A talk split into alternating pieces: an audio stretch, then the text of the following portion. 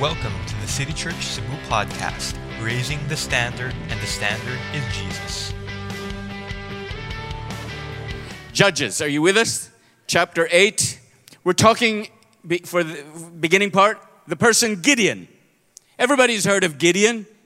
Yeah, Gideon led an army of 300. That's good. Some of you know that. It's not the movie 300, but he led an army of 300. He becomes Israel's national hero. He starts out really not a very dominant personality. He's kind of laid back. He's a bit cowardly in his ways. An angel shows up to Gideon and calls him a mighty man of valor. Now, he wasn't that mighty man of valor, but God saw him as that. And how many of you know sometimes you look at yourself wrongly if you compare it to how God looks at us? When God looks at you, he sees mighty things in you. You might look at yourself and say, Nah, I don't think I could. But God looks at you and he sees mighty things. His, the angel says, Hail, mighty man of courage or valor. And at the time, the Midianites, who were the enemy of Israel, kept harassing them. They had just come and possessed the land, they've, they've conquered many of the, the tribes. And as the Midianites would come, I want you to picture, as the Bible would describe it, an army so numerous as the grains of sand at the shore. Now that's a lot. Yes. Okay.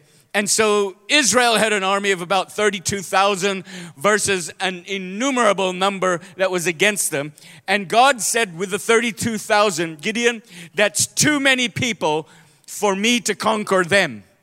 And so, as an elimination process came about, they ended up with 300 people, and God said, With these 300, we're going to defeat, you are going to defeat the Midianites. Now, how many of you know logically, you and I, when we come against a great army, we want to make sure that we have a bigger army, not a lesser one. But the reason why God lessened the number of the army was that so that Israel would know that when they defeat the Midianites, it was not by their strength, but by the Lord's. Amen? Because when you've got 300 and you can defeat hundreds of thousands, then you know it's a miracle from God.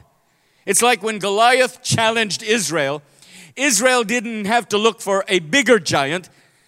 God prepared a boy. And the boy David goes out and slays the giant. Now everybody knows that it was God that did that.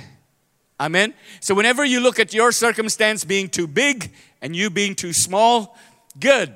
Because it's your God who will see you through all your trials. And you need to make sure my God is bigger than anything I'm facing. And when I overcome my trial, people will know it's not me, it's the Lord. Amen. And so, as Gideon now defeats the enemies, I want you to start with me on chapter 8 of Judges. And I'm reading from verse 22. Because he's now the national hero, there was no nation yet, but he's the hero. In verse 22, the men of Israel said to Gideon, Rule over us. In other words, be our president, both you and your son and your grandson also, for you have delivered us from the hand of Midian. But Gideon said to them, I will not rule over you, nor shall my son rule over you. The Lord shall rule over you. That's a pretty religious answer. Yes, because sometimes when you God does, does a miracle in your life, for example, you took a big exam and you passed, and of course, congratulations. Oh, that was all the Lord. That was all the Lord. You mean to say you did not write anything yourself? You did. It was you and the Lord. He said, the, the Lord will rule over us. And how many of you know, yes, God does rule over a nation, but He uses people? Okay. Gideon declined the election of him as a leader. And then I want you to read on with me. Gideon said in verse 24, I would like to make a request of you, however, that each of you would give me the earrings of your plunder. For they had gold, golden earrings because they were Ishmaelites. So they defeated the enemy, got the gold from them, and went to Gideon and said, We want you to be our leader. Le- leader Gideon says, No, no, I don't want to rule over you. However, I will receive an offering. He must be a pastor or something. He receives, he wants an offering. Now, with the offering, watch what happens. They answered, We will gladly, in verse 25, give them. They spread out a garment, and each man threw into it the earrings of his plunder. Now, the weight of the gold rings that he requested was blah, blah, blah, 43 pounds. Okay, that, 20, 20 plus 20 kilos. That's a lot of gold. Amen. And besides the crescent ornaments, uh, the pendants, the purple robes, etc., then Gideon in verse 27 made an ephod. And you don't know what an ephod is, Google it, find out what an ephod is. Set it up in this city, Ophrah. And all Israel played the harlot with it there. It became a snare to Gideon and to his house. Thus Midian was subdued before the children of Israel, so that they lifted their heads no more, and the country was quiet for 40 years in the days of Gideon. Keep up with me for a minute, because that's just a part of what we're laying down. Gideon is, is basically a coward. God calls him, he responds, leads a, a small army of 300, defeats a huge army. Now that they're, they're successful, they come to Gideon and say, We want you to be the leader from now on. Gideon says, No, I can't be your, I don't want to be your leader, but I will receive an offering. And with the offering, he makes an ephod. It's actually like a, a vest that a priest wears. And with that ephod, all the children of Israel began to worship basically the ephod. Instead of looking at God, it became a monument of the achievement that Gideon did for the people in God's name. Now, how many of you know we want to make sure as a church we will no, never grow to a point of success where we're thinking about how good the church is rather than how good the Lord is to the church. Amen. Want to make sure we never worship the church or the ministry. Our events want to make sure it's never about us, it's all about what He does through us. Are you keeping up? Okay, 40 years of reigning as the leader, the reluctant leader, the passive leader. There was peace in the land. Eventually, Gideon dies. And the big question is who succeeds Gideon now? What happens here, I want you to read with me. Verse 33 And so it was, as soon as Gideon was dead, that the children of Israel again played the harlot with the Baals or the false gods, and made Baal Berith their God. Have you noticed God's children can be very forgetful of God's goodness? Yeah. Like an altar call last Sunday Lord, thank you for forgiving me. I will not go back to sin. I let go this burden forever in Jesus' name. And that was last Sunday. By Tuesday, you can actually discover yourself back into your struggles again. How forgetful. Verse 34 And thus the children of Israel did not remember the Lord their God, who had delivered them from the hands of all their enemies. Verse 35 Neither did they show kindness in the house of Jerubbaal or Gideon, in accordance with the good that he had done. And so Gideon dies, and the children forget God, forget Gideon, and they're back to worshiping idols again. Now we're in chapter 9. Can you keep, still keep up? Yeah? And, and, make sure the person beside you not, is not on, on his phone too much. Just say, listen, you can do that afterwards. Chapter 9. Abimelech, the son of Jerubbaal. You're wondering why Gideon is called Jerubbaal, is because he destroyed his father's altar for Baal and he was his father called him Jerubbaal, the guy who destroyed the destroyer of Baal. Okay? Now, he has, Jerubbaal or Gideon, had many wives. You can tell his life was prosperous because he had many wives and many children. In fact, the Bible says he had 70 children. Now, I don't presume that just came from two women. 35 each is still a lot. If it was like from seven women, that was 10 each. Still a little bit too much. Let's just presume he had a lot of wives and 70 children. Yes, Because having a lot of cattle means you're wealthy.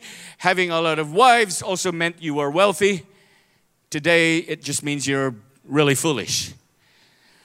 And so, with that, he has 70 wives. Gideon also had concubines. Now, you're wondering what a concubine is.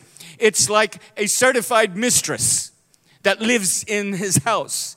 So, as the leader, he has official wives and he has mistresses.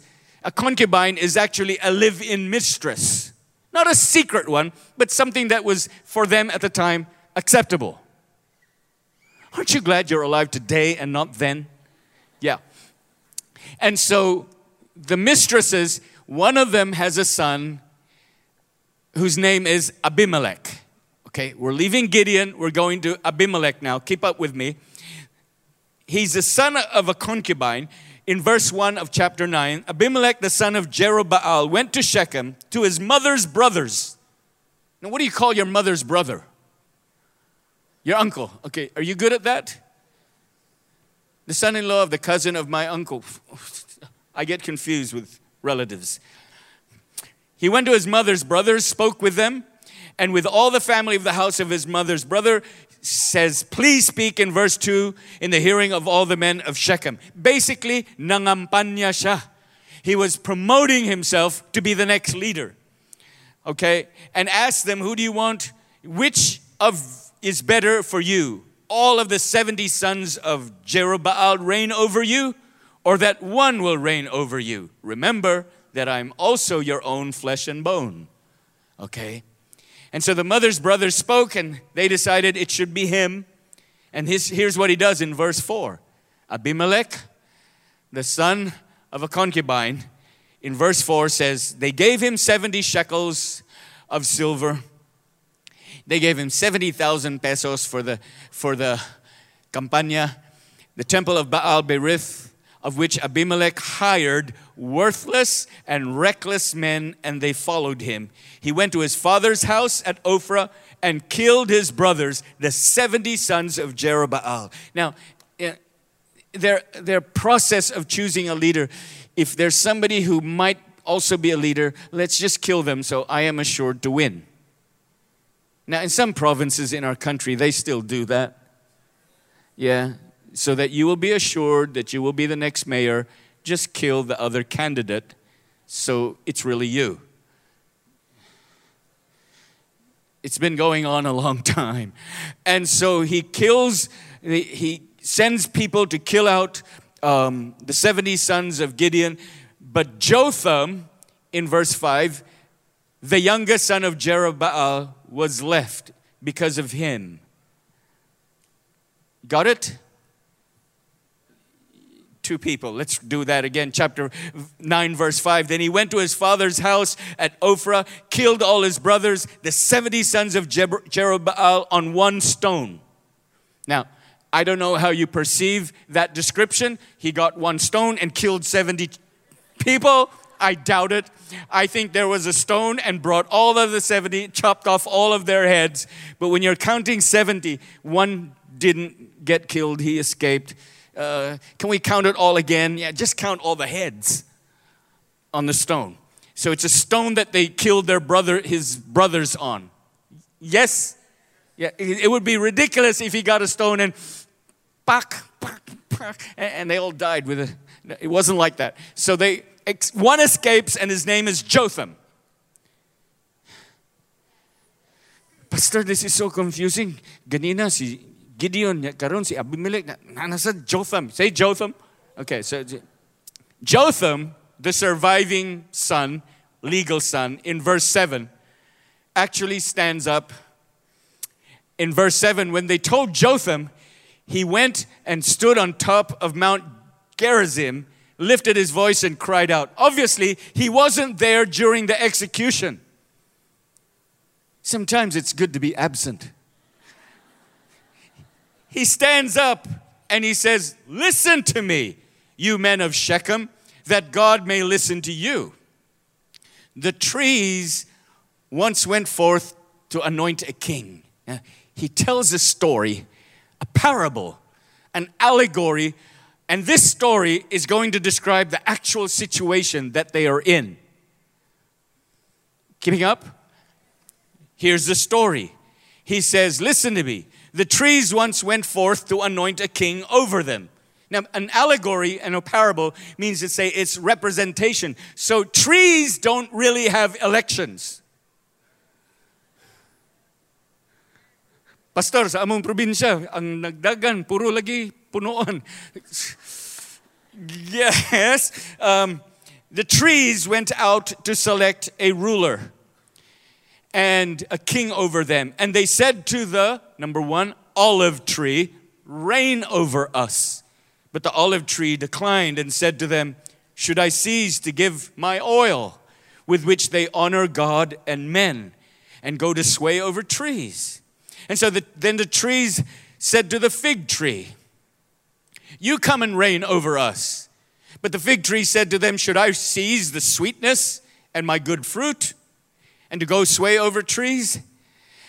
And so they went to the vine, the grapevine, and said, you know, verse 12 the trees said to the vine, You come and reign over us. But the vine said to them, Should I seize my new wine, which cheers both God and men, and go to sway over trees? And so the three trees olive, which gives oil, the fig, which gave sweetness, the vine, which gave the new wine, all declined the leadership.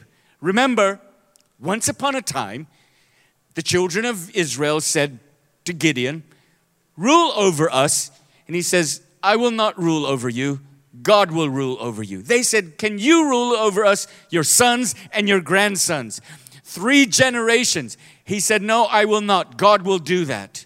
And during his life, there was peace in Israel. But after he died, they forgot God and they forgot Gideon. In other words, it's as if they never had a victory. And because they lost, uh, they, they, they turned down the opportunity to rule, which is the olive, the fig, and the vine. Are you keeping up? Yeah, let, us put some slides so that you know what an olive, uh, an olive tree looks like. Olive, olive, olive. There you go, olive. And, and here you get olive oil from olive, obviously. Yeah. Have you ever heard of extra virgin olive oil? I never did understand if something's virgin, how can it be extra virgin? Is that? Never mind. And so the next one, they came to the fig tree. And I think you're familiar with fig because everybody has a relative in the Middle East working as an OFW. Yeah, they come with their dried figs and it's like, ani. And so with the fig tree, um, and with that, he declined. That tree declined. And so they went to the vine. Everybody's familiar with the vine because we can get them all at SNR or something. And so, because they declined the oil, they wouldn't surrender their oil, their sweetness, and their new wine, they went and approached the bramble, a thorn bush. And there you go. They said, in verse 14, all the trees said to the bramble, now the trees represent the people in this allegory. They said to the bramble, You come and reign over us. The bramble agreed. And he said to the trees, If in truth you anoint me as king over you, here are my conditions. That firstly, you come and take shelter under my shade. And if not, secondly, my fire will come out of the, of the bramble and devour the cedars of Lebanon. That, that's not a very good deal. Amen. Hello? Yeah. In other words, I'll agree, but you need to stay under my shade. Now, everybody knows you put a tree under the shade of another tree, that tree will never reach its full potential. Yeah. And he says, if you don't come under me, then my fire will consume you. That's not much of a deal. It's like, um, will you marry me? Yeah, I'll marry you. However, you must give me all your money and never will you answer back. Not a good deal. Okay? He says, You must stay under my shade. In other words, you have to submit to me, and if not, I will burn you. The bramble accepted it on those conditions. This was an allegory of what was about to happen to them. Gideon declined the role of leadership. Okay? The bramble accepted it. I want you to turn with me to Romans chapter 14, verse 17. On the screen it says, For the kingdom of God is not eating and drinking. Let's put it this way being a Christian, it's not about being prosperous and having an easy, comfortable life. The kingdom of God is not eating and drinking, but righteousness, peace, and joy in the Holy Spirit. We go back to those three examples of trees. Once again, you take a look at the olive tree, and everybody knows in your Bible the olive branch was always the symbol of peace. Isn't that true? Come on. Hello? Okay, example uh, Noah's ark survived the flood. As the waters began to recede, he sends out a, a, raven, it comes back with nothing. Eventually, he sends out a dove. The dove comes back with an olive branch, which has symbolically always been now peace. In fact, the United Nations logo or symbol has olive branches on its side. Amen. You, you want to make peace with somebody? Of course, today it's with a rose. Before they'd give an olive branch. Keeping up? Okay. And then you go to the fig. Uh, when with the fig tree, it's sweetness. The fig tree was always a symbol in your Bible. Study the Old Testament, and you'll see many times Jesus, God will actually allegorize the fig tree as Israel. The fig tree was symbolic of the nation Israel, the people of God, the people of righteousness. I want you to be able to see that. In fact, there was a prophecy. Jesus says, the end times when the fig tree blooms again. In fact, the fig tree is the last of the trees to actually bloom. But when you see that last tree bloom, then you know summer is near. It also was a sign that Jesus said, when the fig tree blooms, the coming of the Son of Man is very near. Now, Israel historically was dispersed for thousands of years. In 1948, a ram's horn was blown, shofar, and out of the whole world, the nations where the children of Israel were scattered, in 1948, they all converged in the land Palestine, which is today modern Israel. Keeping up with me? In other words, the nation shriveled up, it was scattered, but in 1948, the nation was rebirthed and it started to bloom. And Israel is a very prosperous, blessed nation today, despite all its neighbors trying to kill it. God's hand and favor is upon Israel. But since 1948, that's been already what, 72, 71 years ago, Israel had already bloomed. And Jesus says, when you see the olive, when you see Israel bloom again, the coming of the Son of Man is very near. Can we put it this way? Jesus is coming soon. Amen. And so the fig tree was a symbol of righteousness, the olive was a symbol of peace, and the vine was a symbol of it produces new wine and it would produce oil, excuse me, joy. He says, Will I give up my new wine, which gives joy to both God and men? Now, I don't want you to sit there and picturing God's drinking wine all the time, but it's a new wine that we're talking about of the Holy Spirit. But also, I want you to be able to see that the vine represented joy. The three peace, righteousness, and joy. They were given the opportunity to rule, and they declined, and the bramble took over. We're entitling this message, if you ever want to listen to it again, The Bramble King.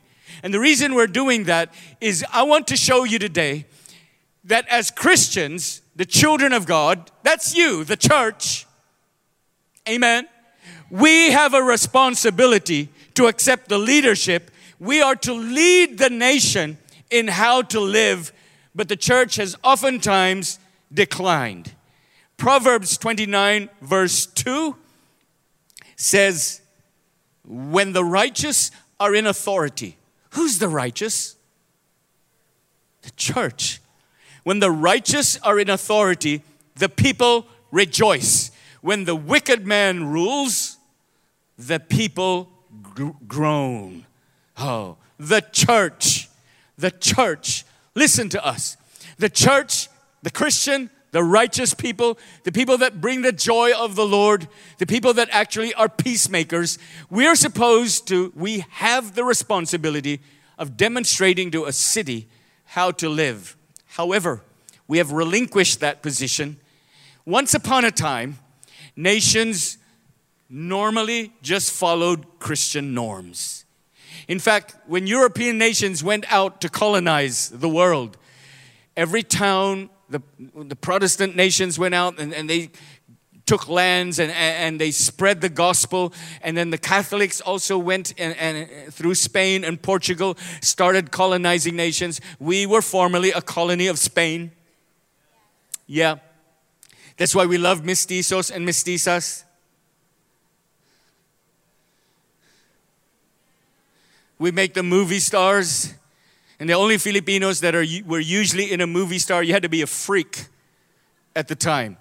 But I want you to be able to see every town in our nation has two main buildings in the middle of it all Municipal Hall, which was the seat of political authority, and the parish, which had the church. And the parish, always in every town that was Christian, always had at its highest point the cross. And if there were other buildings taller than the church, they will build a steeple which is like a tower with a cross on top, because they wanted to make sure that the cross was the highest point of their city or town. Amen. Go through all the towns of Cebu, visit them. You will always see municipal hall and the parish uh, church, which means to say the mayor and the parish priest were the two most powerful people in the town. Keeping up? However, mayors are replaced every four or six years. The parish priest was a very powerful person because everybody confessed their sins to him. Ah, okay. Hmm, hmm, hmm. And so even mayors were scared of parish priests. In other words, even in medieval Europe, the church was a very powerful organization. So powerful, the king was careful with the power of the church. Amen. Keeping up? Okay, the church. Here's what I'm trying to present to you today. We have, as Christians, a responsibility to actually, in this sense, rule over a nation. I'm not talking politically, but I am talking sometimes in every sphere of society. The church is supposed to be the demonstration of how Jesus Christ wants us to live on this earth. The government, once upon a time, in the Bible, there was no separation of church and state. The church was the state, the state was the church. Israel was the people of God, it was also a nation. Keeping up? Okay. But then the whole political thing divided. Today, Christians don't like joining politics. If you're a Christian, or if you're a pastor and God calls you to run for a political office, people say, Why are you joining politics? You're a Christian. You know what? If Christians don't get into politics and the lawmakers make laws away from the Word of God, which is actually what's happening now, then you have nations already that aren't following the Word of God because Christians withdrew rule over us. Nah, politics is too dirty. Leave it to the politicians. And I'm sorry if you're a politician here. God bless you because you have a very important role to bring the influence of the gospel of Christ to the people. But guess what happened? They separated the church from the state and they allowed the state to be as sinful as it was as long as you went to the church. I want you to look at various areas. Once upon a time, the arts belonged to the kingdom of God. Once upon a time, the best artisans, the best artists would actually use their gift and talent for the glory of God. Michelangelo paint, painted the ceiling of the, you know that, right? The best artwork before the Renaissance, they were all Christian. The, the, masterpiece of when God has his finger and a naked Adam also touched God's finger, like, like, like E.T. E.T. phone home. They touched each other in that creation. Now, it was done by Christians. The best building in any town or city before were designed by the architects that were Christian. A cathedral in a city was the point of the most beautiful artwork in buildings because Christians at the time were the ones in influence. What happened? We relinquished the role of leadership. Today we've got church boxed in on a Sunday morning or afternoon, structured in a little building, and come here. We do our Christian thing of righteousness, peace, and joy. And when we go out, if we don't rule, the bramble does. The bramble is that thorny leader who pokes and says, If you don't submit to me, then my fire will consume you. And I want you to look at various areas where the church has relinquished its role to lead in the arts, video arts. Once upon a time, nobody would dare do movies that was, was immoral. Once upon a time, a nation's culture and morals had the home court advantage of Christianity. if you're into basketball, you know that when you play in your university's home court, you have an advantage. Why? You're familiar with the court, the whole crowd is cheering for you. The visitors have the pressure of playing in the other person's court. Once upon a time, the church had the advantage that no matter what it did, the nation more or less agreed with what we believed in. We believed, Thou shalt not kill. We believe, Thou shalt not commit adultery, covet your neighbor's wife, don't steal. We believe in not lying. We believe in not cheating. Basic morals were Christian. We gave that up. The bramble took over and now began to change standards. The Bramble took over Hollywood because Christian producers were not there to produce Christian films. And as a result, the Bramble now does anything he wants. Don't you think movies are just a little bit too violent sometimes? Don't you think when they get a shotgun and blow somebody's brain and we get to see the anatomy of an exploded person's head, we say, wow, instead of the special effects of that, we're saying we're being desensitized to violence. Don't you think if the church doesn't step up, then you can have all sorts of immorality? What was once R rated is now PG 13. And if you look at that and shake your head and say, Gabiha nat nila, eh, don't blame them. The world is just being worldly. It's when the church doesn't step up. Here's what's wrong the world was worldly and the church was churchy. We were never called to be churchy. We were called to be Christ like, but never churchy. Amen. And so when Christian movie producers withdrew, Hollywood had a field day. Fashion. When you give the fashion industry to immoral people, then they will clothe or unclothe the models according to what they want. Where is the Christian fashion model who can display elegance and beauty and purity without taking their clothes off and showing more flesh than material? When you say you're a Christian and then I'm in the fashion industry, oh, you're a model? Say problema niya Christian and modeling. It doesn't go. Why? Because we withdrew. The arts, music. You know, God created music. It's a beautiful way of expressing collectively our worship to the Lord. Instead of you singing your song and me singing my song and everybody else doing their own song, we can put one song together and collectively sing as one voice to the Lord. Yes? And why can't we all sing our own song? Can you imagine how confusing that would be? If everybody just decided to play their own song, you sing your song, you sing your song, people will come and say, Are you guys drunk or mad? But you know what's the beauty of music? You can actually take it, put your worship into it, because music is not worship, and don't ever worship music. It's a vehicle, but you can actually offer it to the Lord. As a church, we love to bring the arts in and offer it to God. Oh, but you have electric guitars.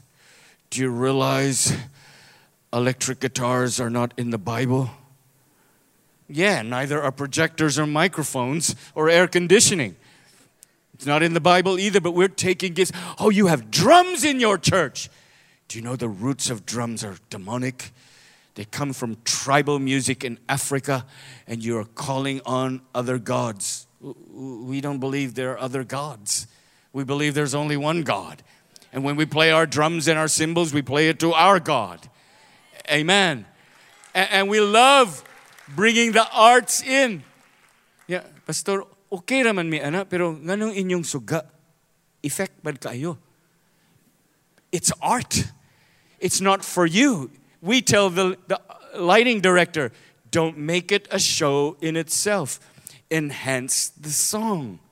And so sometimes there are no lights, like a while ago when we showed all the biological examples of God's creation. The lights went off And the Christian who comes in, anong gamit mo mong lights? Yang anong gipawang man ninyong lights?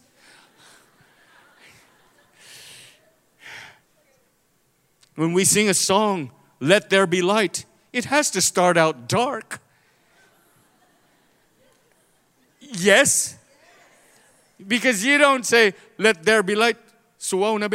No. no, you turn off the lights. You're making the lights work with the song. And so, with lighting, you can create moods. Yes, you go out tomorrow, Sir Luigi and, and, and Ma'am Corinne, they're going to go out on a romantic date. Do you think it's going to be bright lights? Like they're having their dinner. Bao, kasulaw-sulaw ba sa suga? Romantic, no? Romantic. No. They dim the lights because lights create mood. We do it in worship. And if you don't be- believe God is a God of arts, you've never seen the astronomical wonder of the galaxies of how colorful they all are. The heavens declare your glory. Amen. You don't look through a telescope and see some far distant computerized image. Black and white. No, no, no. Because God is creative, He's the God of color. Have you ever seen a sunset as an artistic work, an expression of God, so that you and I can stand in wonder? Oh Lord, how beautiful your sunset is. Yeah. I don't want a sunset in sepia. It's just so flat. Sunset, praise the Lord na lang kay sunset. it's not inspiring. That's why we use lights to inspire. Can you imagine how many frustrated worshipers who are lighting directors who cannot express their gift in a church because they say lights belong to a nightclub, not in church? We don't know. We've never been to a nightclub. Obviously, you have. and so we want to use the expression of gifts. If you're an artist, welcome to City Church, where we want you to express. Amen. Pastor, nganong di man ta kuhag dancers. Um, man, it, it's really hard to worship when somebody's running around with a flag. It's like, He's waving. It's like, I can't read the lyrics through the flags. And so we want to make sure that the worship doesn't distract as well. Pastor, if you really love art, you know what, mamoy tanborin dancers. Well, they had them 2,000 years ago. It's the year 2019. And, and nobody dresses like that, even in Israel. They don't dress like that anymore. You might be surprised when you go to Israel, the women don't dress like tambourine dancers with all their ribbons. But you see, if that's your call and that's your type and that's your flavor in the church, do it. Amen. But it's not our flavor. See, in our flavor in City Church, it's, it's more modern. Modern is carnal, we should sing hymns composed by people 200 years ago where the gospel was sung. Do you know when the first hymn came out, it wasn't traditional, it was modern for their time. Created a song, Amazing Grace. Modern Rakaina. We will sing that 200 years later on when you are already dead and gone. No, I think we should be at the forefront of expressing worship to the Lord. Fashion. I believe that the women in City Church don't have to dress immorally to look beautiful. I believe they can be beautiful with conservativeness and modesty and walk in purity. And I believe it's a lot more classy. We have withdrawn from establishing the morality standard. And he says, ah, that's the world, we're the church. You can't isolate the church and say, we have our own standards and they have their own standards. You know why they have a standard? We withdrew. And when we withdrew, the Bramble redefined what marriage is. Marriage was defined to be a permanent relationship between one man and one woman. And they were to do that till death parted them. But then we gave it to the bramble, and the bramble says, Well, if your wife is psychologically incapacitated, now come on, I want to tell you, every quarreling husband thinks his wife is psychologically incapacitated. Of course, you will find a reason. And the wife will also agree. Bitaw, for once we are in agreement. He is psychologically incapacitated. The husband says, No, it's you. See? And because the two of you can't agree, irreconcilable differences is a foundation for divorce. And so they allowed divorce. And once they allowed divorce and remarriage, the bramble took over. If you don't submit to that, my fire will consume you. There are frontline war battles going on between one kingdom and the kingdom of darkness, where the kingdom of God, where the kingdom of God battles the kingdom of darkness. The youth is in a frontline battle. You raise your kids the best you can, you release them to a campus, but the standard of the campus is of the bramble no righteousness, no peace, no joy. Ah, we'll just make Christian schools. What happens when they graduate from Christian schools? They have to go to a secular world where it's not home court well, we'll just make a secular, that's the whole point. We're supposed to make the whole city Christian. Once upon a time, we had that advantage. We don't have it now. The front line of youth, wherein you go in and the best you've raised your youth is in battle with the standard of this world, and the youth struggle to remain Christian. Another front line, businessmen and women to do business in Cebu, the standards are of the Bramble King. You want to be an importer? You have to pay the bribe. You don't pay the bribe, your cargo doesn't come out. Your shipment stays until you pay. And so the Christian has to bow down to that standard, or else he'll have no business at all because the previous generation didn't stand up and say, Let's rule over our city.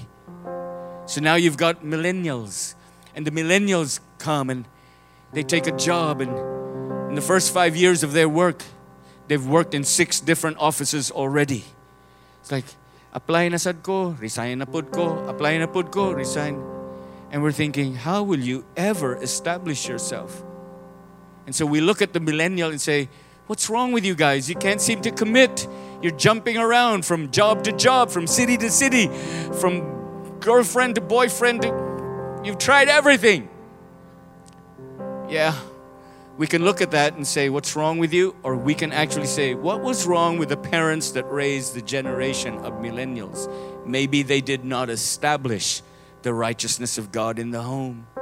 And I think, you know, if there's one big area where the church really blew it, where they said, No, we will not rule over you, and the bramble took over, men Men did not stand up to the challenge of being the spiritual leaders of the house, to be able to lead their wives in prayer and their children in the righteousness of God. And they were just too cool in attending church. And we relinquished it to the pastor or the priest.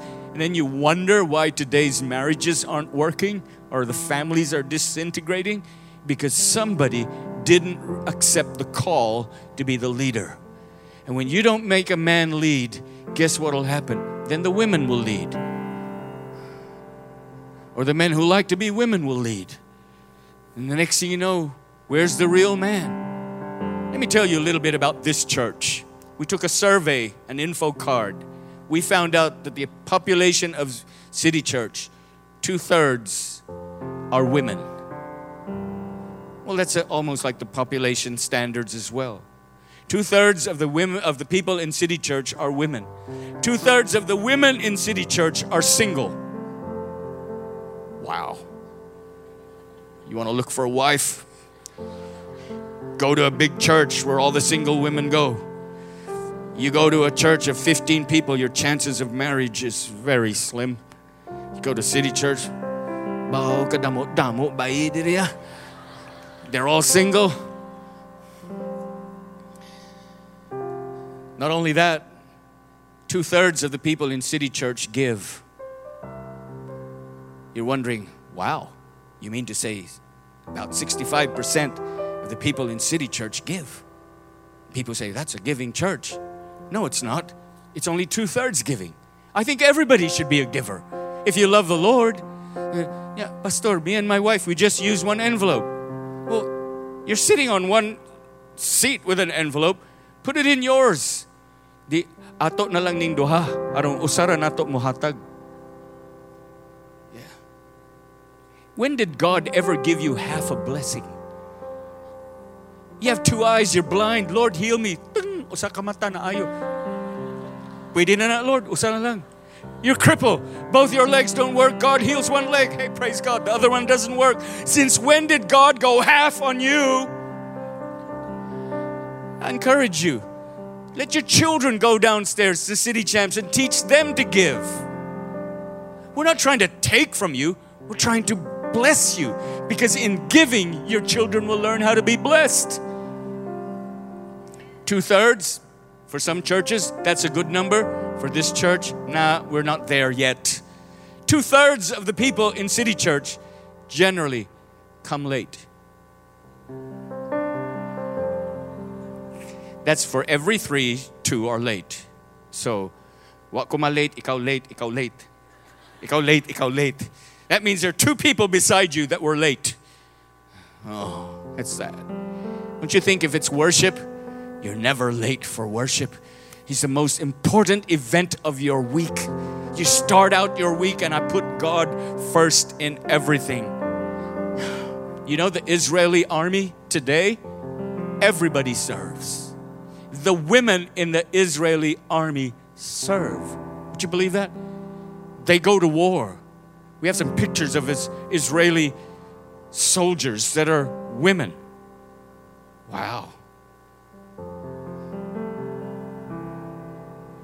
Our women don't want to get dark in the sun. Kaanugon ba sa akong giwhitening kang papayan? Ah. But you know what? They didn't say only the men will go to the army. I think every Christian in a church should be rowing this boat. I don't think one third volunteers, two thirds sitting there. Eh, pretty good service. We'll grade you. You are never called to grade a service. You are called to lift up the voice of God together. Get into a ministry. Find your cause. And don't just clap.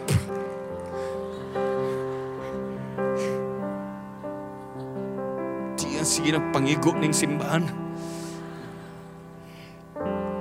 City Church, when we started out, I got to close. But we said, you know what? Let's be a church that is a breath of fresh air in the stale environment of Sunday services. Did we kind of insult every other church in the city by just saying that?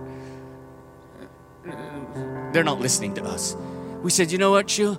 I am sick and tired of church. He says, Yeah, I'm sick and tired of church too. Same old thing every Sunday. I wonder if a church could be assembled wherein people like freshness and newness all the time. Yeah, and in City Church, when something's the same old, same old, sure enough, somebody will say, Kapuya na, uy. So that's why every month we change the backdrop. The other month it was balls. Remember that? Yeah. And, and we want to we want to change the screen to something in the middle that's more you know well lit. And we try to make sure equipment's always upgraded. There's newness all the time. Ikaw lagi ka pastor, naman lagi ka kada Domingo gawali. That's why we're bringing more people. So we bring in new people. Anong di naman sa si Pastor Joe? Anong di pero may parehas ba? Remember, no lights, many lights. The church always loves to complain. We said, let's have a church that's fresh, that doesn't complain. That when we say you can't sit here, you have to sit there, the people just say, okay, we're not here today, we're there upstairs. Most churches, balhin na po tayo. Sa taas, sa ubos. Sa ubos, libog bayata. It's in the same building. It's not like we meet here and next week we're in Mambaling. Stay posted. We might be in Sabang Dako the following week. Keep in touch with us. No, it's just one building. Stop complaining. Sa taas na punta. Escalator na punta. Naglisod ba ako escalator? Oh, excuse me, may our ushers carry you upstairs, sir? Freshness. We were never called to be insignificant. As a church, we are either loved or hated, but at least you know we're around. We're either stoned, you know, stoned, not, not stoned. We're either stoned or imitated. They either criticize us or say good things about us, but as assuredly this, they know there's a church in the city called City Church. Because I don't think the church or any church was designed to be light that is covered under a bowl. It was to be a city on a hill, a light where the whole house benefits from it. We don't want to ever be insignificant as a church. Remember when Metro Gaisano burned down? All the devotees wept. Allah, what na Metro? Oh. They mourned because their mall burned.